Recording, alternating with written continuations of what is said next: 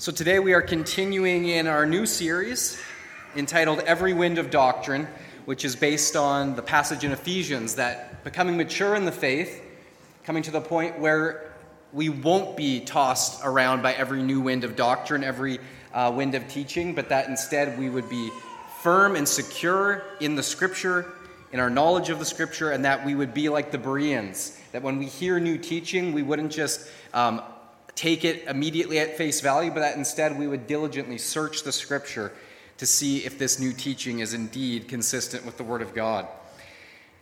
And so this morning we are going to continue uh, looking into uh, part two, the prosperity gospel. I would invite you to bow with me. Heavenly Father, thank you for your word. Thank you that it is according to your word and sound doctrine that we know that we can be firm in the faith, not tossed to and fro, not deceived, but instead be secure in your word and in the pure gospel that you've presented to us through it. And so we pray, Father, again, speak to us through this word, through me, your servant. May the words be yours, I pray in Jesus' name. Amen. Now, one warm spring day, a young boy named Jimmy was lying on a hillside staring up at the puffy white clouds floating by overhead, and he was imagining their different shapes and what he could see. And on a whim, he just said out loud, God, are you really there?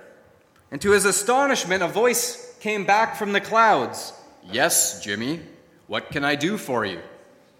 Well, seizing the opportunity to have a private audience with God, Jimmy replied, God, what is a million years like to you? And knowing that Jimmy could not understand the concept of eternity, God respond, responded, A million years, Jimmy, is like a minute. Oh, said Jimmy. Well, then, what's a million dollars like to you? Well, a million dollars to me, Jimmy, is like a penny. Wow, remarked Jimmy. Then suddenly he had an idea. Inspiration struck him, and he asked, Well, you're so generous, Lord. Can I have one of your pennies? Sure thing, Jimmy, God replied. In just a minute. Let me ask you have you ever asked God for one of his pennies? just one. Have you ever asked for one? Well, I love that story because it demonstrates something very uh, important for us. It demonstrates how vastly different our eternal and sovereign God views things than we do. You see, Jimmy was thinking according to his earthly perspective, thinking that the best thing that God could give him on this whole earth was wealth. And to that, we might also add the best thing would be wealth, but not only that, but we would also like health and a long life with which to enjoy it all. But is that how God views our lives? Is that how God views our existence and things on this earth? Is God blessing us according to earthly standards with wealth and health and a long life? Is that really God's ultimate will and purpose for our lives? And that conversely, poverty, hardship, and illness then have no place in the Christian life. Well, there is a certain teaching which has become increasingly popular in the last half century that at its core believes just that. It is most commonly referred to as the prosperity gospel. It also goes by other names like the Word of Faith movement or health and wealth. Today, we are going to focus on the wealth emphasis within this teaching, and in the next installment, we'll focus on the health emphasis. Now, a common phrase used within this teaching is name it and claim it. Now, you may have heard some version of this statement before to name it and claim it. And it essentially expresses the teaching that if you desire a specific blessing from God, all you need to do is verbally, audibly name it, then muster up enough faith to claim it, and then whatever it is, no matter what, God is guaranteed to give it to you. However, if on the off chance you've named and claimed something but not received it, well, then, according to the prosperity gospel teaching, that simply means you didn't have enough faith and so you need to believe harder the next time you ask. Now, this morning, as we go through this, I'm going to be naming a select few of the prominent preachers of the prosperity gospel. And I'm doing this not for the purpose of finger pointing or condemning them, but to simply give you a baseline, looking at their own words and teachings so that we can do as the Bereans did with Paul's teaching when he came to them and he diligently compared what Paul was teaching to the scriptures to see if it matches up. And so we're going to do a little bit of that this morning. Now, one of the 20th century preachers who brought this teaching into the mainstream spotlight of the church was the late Kenneth Hagin. Now, Kenneth Hagin taught that the Holy Spirit would make you rich, healthy, and anointed with spiritual gifts if you would just have enough faith to name it and claim it. So, if you want money, just name it, have enough faith, claim it, and you've got it. Now, you may not recognize the name Kenneth Hagin, but one of the most famous preachers who has followed in his prosperity teaching is Joel Osteen. Now, Joel Osteen, most of you will have heard of. He's written the very popular book, Your Best Life Now. In an interview with the Christian Post, Joel Osteen said, quote, I'm using his own words, he said, quote, I believe if you are struggling financially, then you have not got the victory. God didn't create you to be average or poor. So essentially, what he is saying is that if you are a financially poor Christian, you cannot be living a victorious Christian life because God didn't create you to be financially poor but rich. Now, a statement like that, if it hasn't already sent up a red flag for you, I'm going to show you in today's scripture soon why a statement like that should be sending up a red flag and in fact to show you why it is entirely unbiblical. Another leading preacher in this movement, whose name is Creflo Dollar, and no, I'm not making that up, his actual name is Creflo Dollar. Mr. Dollar said, quote, Some people say it's about peace, joy, and love. No, it's about money. God is trying to put material wealth into your hands. So let me ask you is that really what it's about? Is that really what God is trying to do? That his primary aim is to put material wealth into our hands? Well, let's examine it in the light of Scripture, his authoritative word. Turn with me to 1 Timothy chapter 6. 1 Timothy chapter 6. Last week we looked at 1 Timothy chapter 4, where Paul warned the young pastor Timothy of false teachers who were adding things to the pure gospel of salvation, which is by grace alone, through faith alone, in Christ alone. And these false teachers, Paul points out, were teaching that salvation was Jesus, yes, but we need to add some things to Jesus. And they were saying that it was Jesus plus abstaining from marriage, plus following the Jewish dietary laws. And Paul unequivocally stated that such teaching adding anything to the gospel of Christ alone, any of that teaching actually came from deceiving spirits and demons. And to add anything to the pure gospel is to fall back into legalism, and it's just wrong. And so now we come to 1 Timothy chapter 6, and Paul's going to give Timothy some more instruction here. 1 Timothy 6, beginning in verse 1.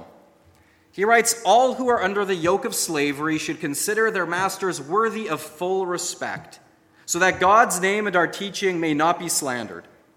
Those who have believing masters should not show them disrespect just because they are fellow believers. Instead, they should serve them even better, because their masters are dear to them as fellow believers and are devoted to the welfare of their slaves. And so here I want to make the first point. It doesn't seem to have anything to do with money right now, and I'm going to explain to you why it does. Because point number one is financial status is not an indicator of spiritual status. Financial status is not an indicator of spiritual status. Let me show you. In this passage, we see two categories of Christians listed those who are slaves and those who are masters. Now remember, in the first century Roman Empire, slaves were among the poorest of the poor. In fact, as a slave in the Roman Empire, legally they owned nothing.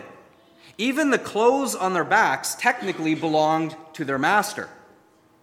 But notice that Paul does not say that Christians who were slaves in this position, he does not say that they were somehow failing to live a victorious Christian life simply because they were financially poor.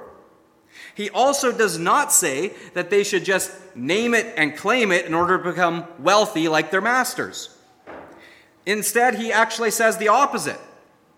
Paul instructs them to be respectful and extra diligent in their service as slaves so that their good witness would not hinder, but further spread the gospel.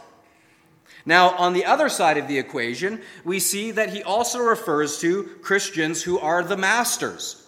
This would put them in the upper bracket of financial status. They are wealthy enough, as now Roman citizens, not slaves, wealthy enough to own slaves. And so, in that time of the world, this was a common practice, and it implied status, it implied wealth.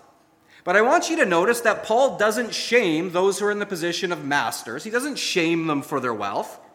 Instead, he infers that they should also view their slaves as dear fellow believers and that they should be devoted to their welfare.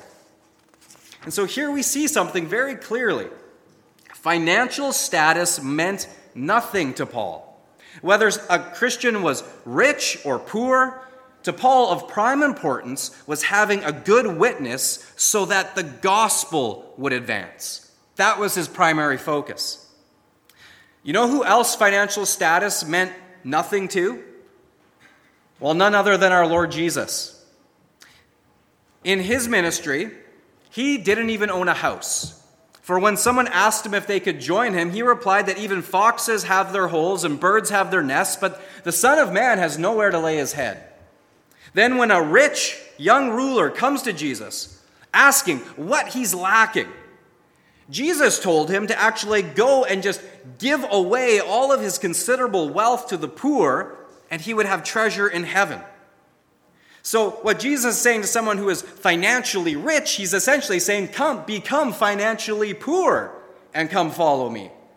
And he's, and he's actually implying directly that in doing so, his spiritual status would not decrease, but increase, because he would now have treasure in heaven rather than on earth.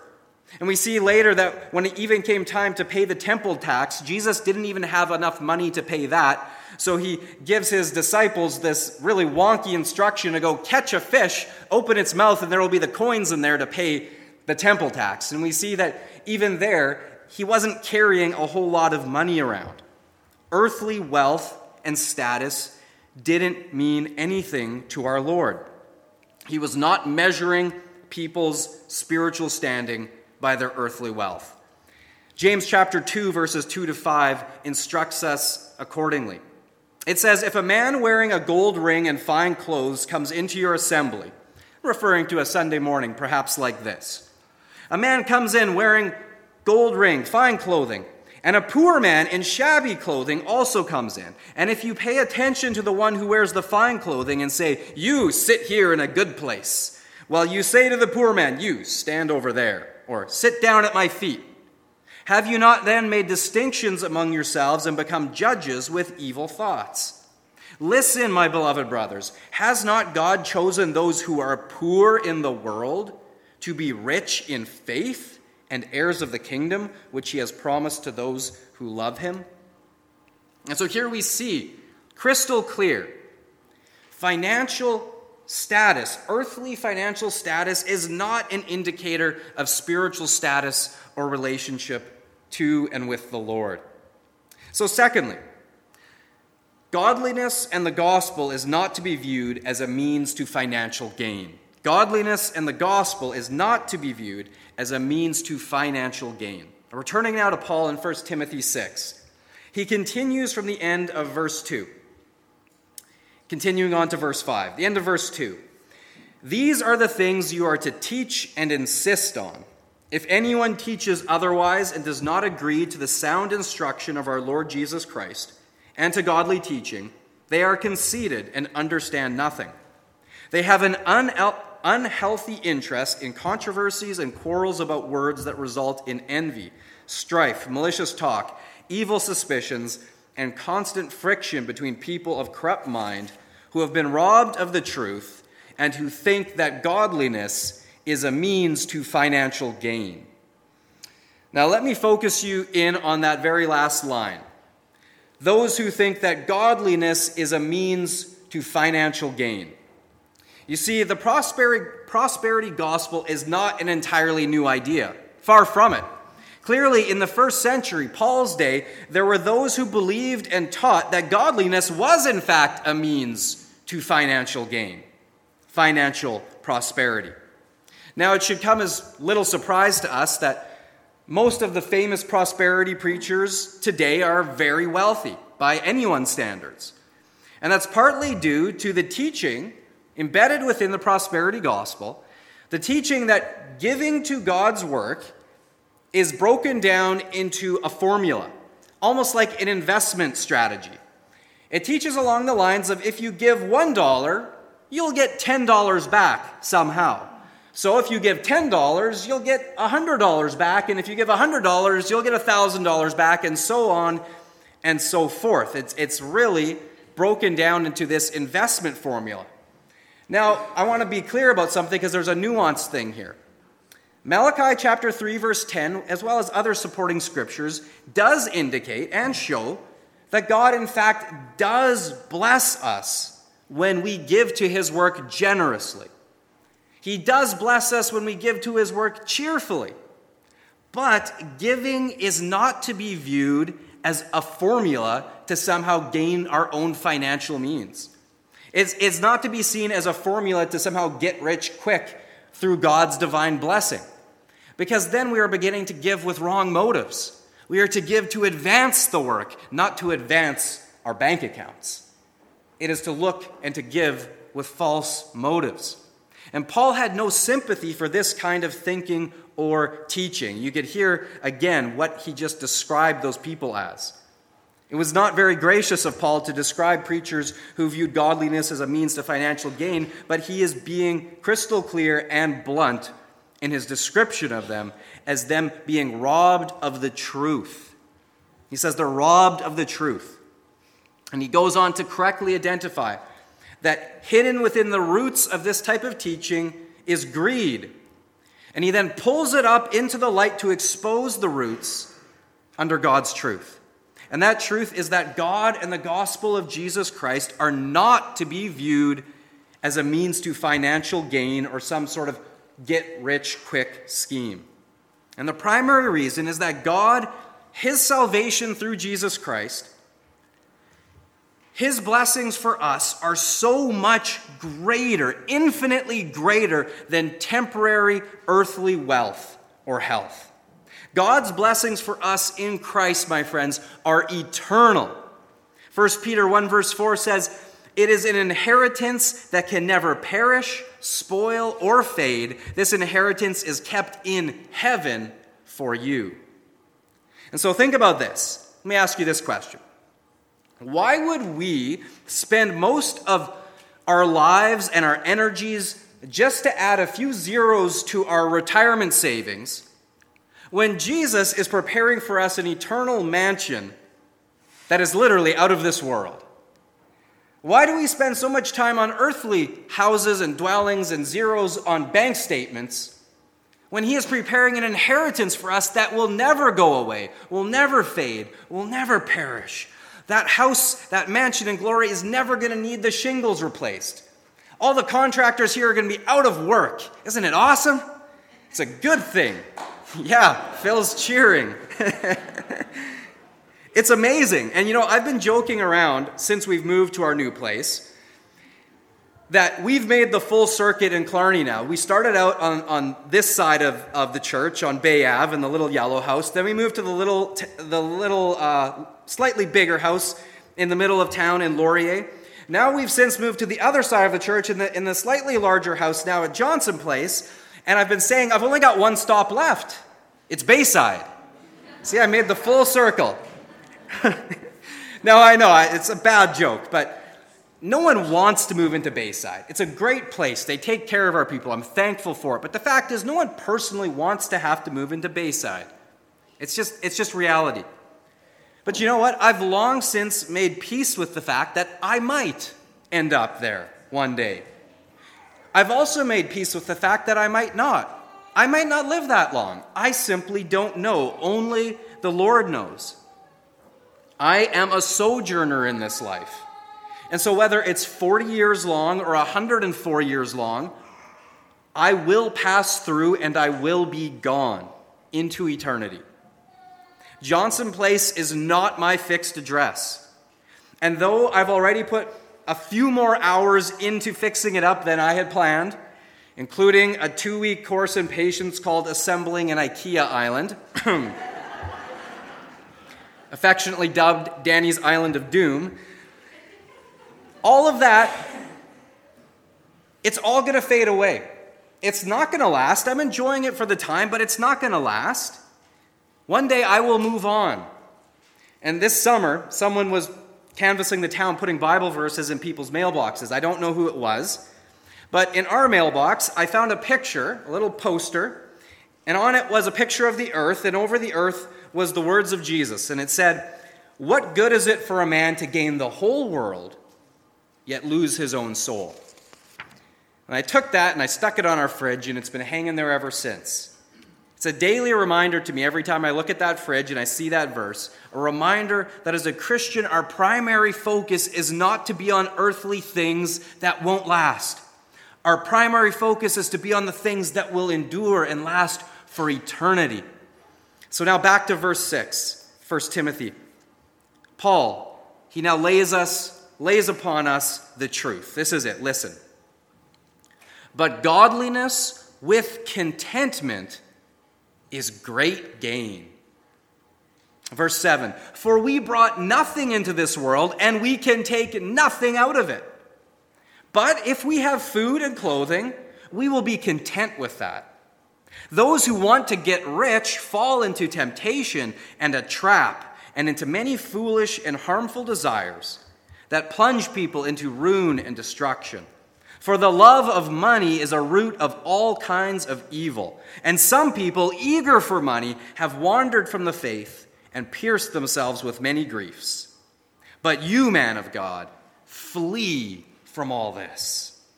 Flee from all this. So, God's word is clearly saying that teachers treating godliness as a means to financial gain personally, it's just wrong. And it also says that wanting to get rich is a trap and it leads to ruin and destruction. It also says that the love of money is a root of all kinds of evil. And it also says that some people eager for more money have wandered from the faith as a result. Now, just to contrast this once more to the prosperity gospel, this is what Mr. Creflo Dollar said in one sermon. He said, Some people say it's about peace, joy, and love. No, it's about money. God is trying to put material wealth into your hands. Now let's move on to verse 11. Paul says, But you, man of God, flee from all this and pursue righteousness, godliness, faith, love, endurance, and gentleness. So, in God's word, Paul clearly contradicts those like Mr. Dollar who say it's all about money. Paul says, no, it's not. Flee from all of that. Flee from greed. Free, flee from the love and pursuit of money. Flee from all of that and pursue what's going to last the spiritual blessings, righteousness, godliness, faith, love, endurance, gentleness. Those are things worth pursuing. Flee from the others. Pursue what will last. Now, let me be clear about something here. I'm going to hit the pause button. God can and does bless us with daily physical provisions, including money. He does. We are even invited by Jesus to ask for physical provisions, as we even see embedded within the Lord's Prayer is the simple request Give us this day our daily bread. That's a request for, for physical provisions. And so God's word is not saying that money is evil. It is also not saying that having money is evil. We do not have to take a vow of poverty or live in tents or even feel guilty for having a lot of money. That's not what the Word of God is saying. Ecclesiastes chapter 7, verse 12 says, Wisdom is a shelter as money is a shelter. But the advantage of knowledge is this wisdom preserves those who have it. And so here it compares wisdom to money being a shelter. But even then, wisdom is still superior to money. Money itself is neutral. It can provide a shelter over our heads, and like that shelter, the roof is neutral. The, the roof doesn't have any spiritual quality about it, it simply is. Money simply is. In our hands, money is a tool, nothing more or less. And remember that everything good we have, including our money, ultimately comes from God, our provider. You know, people talk a lot about how 99% of the earth's wealth is owned by 1% of the earth's people. And so while the ultra wealthy may impress us, what are they compared to God? You know, think about Bill Gates and Jeff Bezos. Think about their net worth combined. And we're like, whoa, who could possibly need or use that much money? Well, the, the answer is they can't. Not if they spent their entire life trying to spend the money, they just couldn't do it. They have so much, and we're impressed by that. But think about this their net worth combined doesn't even warrant a single decimal point on God's spreadsheet of holdings. It's not one decimal point, my friends. Why? Because it's all His. It's all His. Remember, our Heavenly Father is wealthy beyond measure. He holds the earth in his right hand like a shiny penny. And he holds the sun and the moon in his left as a nickel. And all the stars are in his pockets as loose change. That is how wealthy God is, my friends. So, can we pray and ask our Father to provide for our financial needs and then trust in faith that He will provide? Absolutely, yes. God is not in short supply of anything. And as Jesus said, your heavenly Father delights in giving good gifts to his children. He's not stingy. He's not just holding out on us because, you know, he's, he's stingy or something like that. He delights in blessing his children. But remember, gaining more money for its own sake is not to be our aim. It is simply to be seen as another means, a tool by which we can serve the Lord and advance his kingdom. That is ultimately what money is for. As I said, it is a tool, one that God puts into our hands to put a roof over our heads, daily bread on the table, and to invest wisely in advancing the spread of the gospel and advancing his heavenly kingdom, which is the only thing that will endure for eternity. A book I have learned a great deal from on this subject is entitled God, Greed, and the Prosperity Gospel. It's written by Costi Hinn. And in it, he tells his personal story of being raised in the prosperity teaching under his uncle, Benny Hinn, and how through Scripture he came to see the error within the prosperity doctrine. And he shares specifically how it was ingrained within him from a young age that the wealthy and the healthy were blessed by God, and the poor and the unhealthy were not. And then he shares how God helped show him the truth. He writes A few years ago, I had the privilege of heading across the border to Mexico with a group from our church to do some missions work and build a home for a family experiencing extreme poverty. The family of five lived in the slums of Tijuana, and I was floored by how they lived. Yet, they were so happy.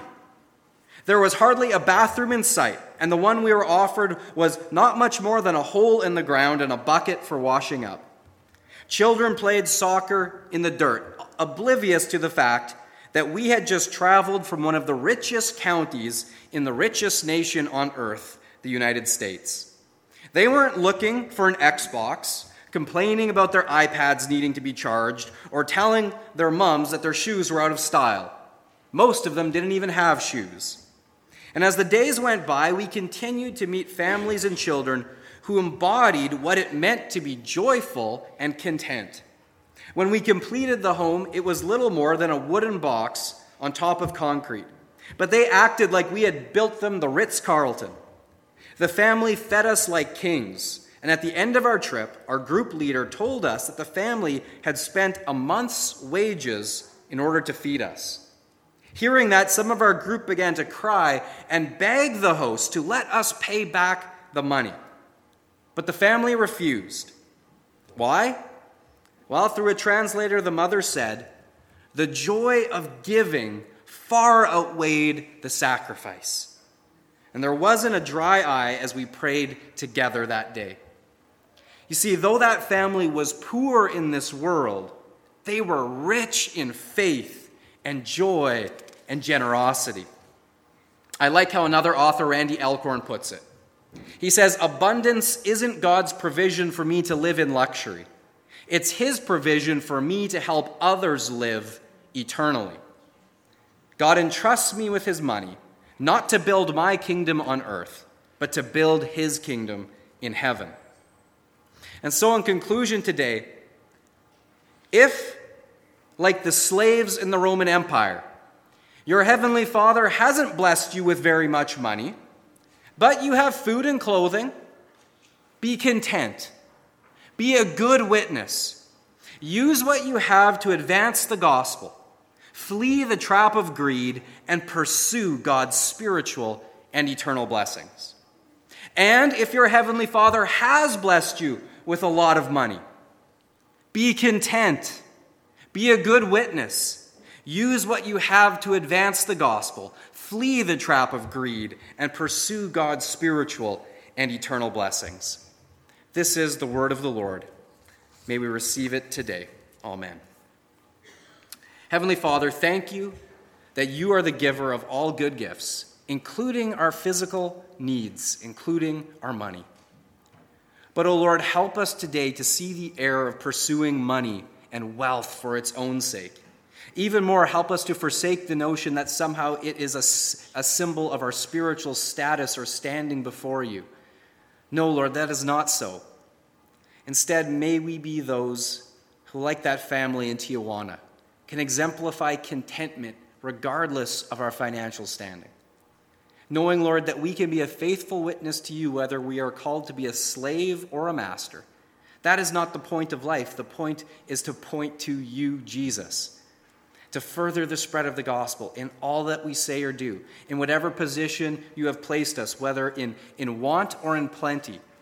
And so, Father, I pray that for all of us here today, we would hold on to this, your word, and recognize that where there is error around us, where there are those who are saying we need to use you as a means to financial gain somehow, Father, I pray that we would recognize that as an error that we should not listen to, and instead hold on to your truth that this life, Lord, we are just sojourners here.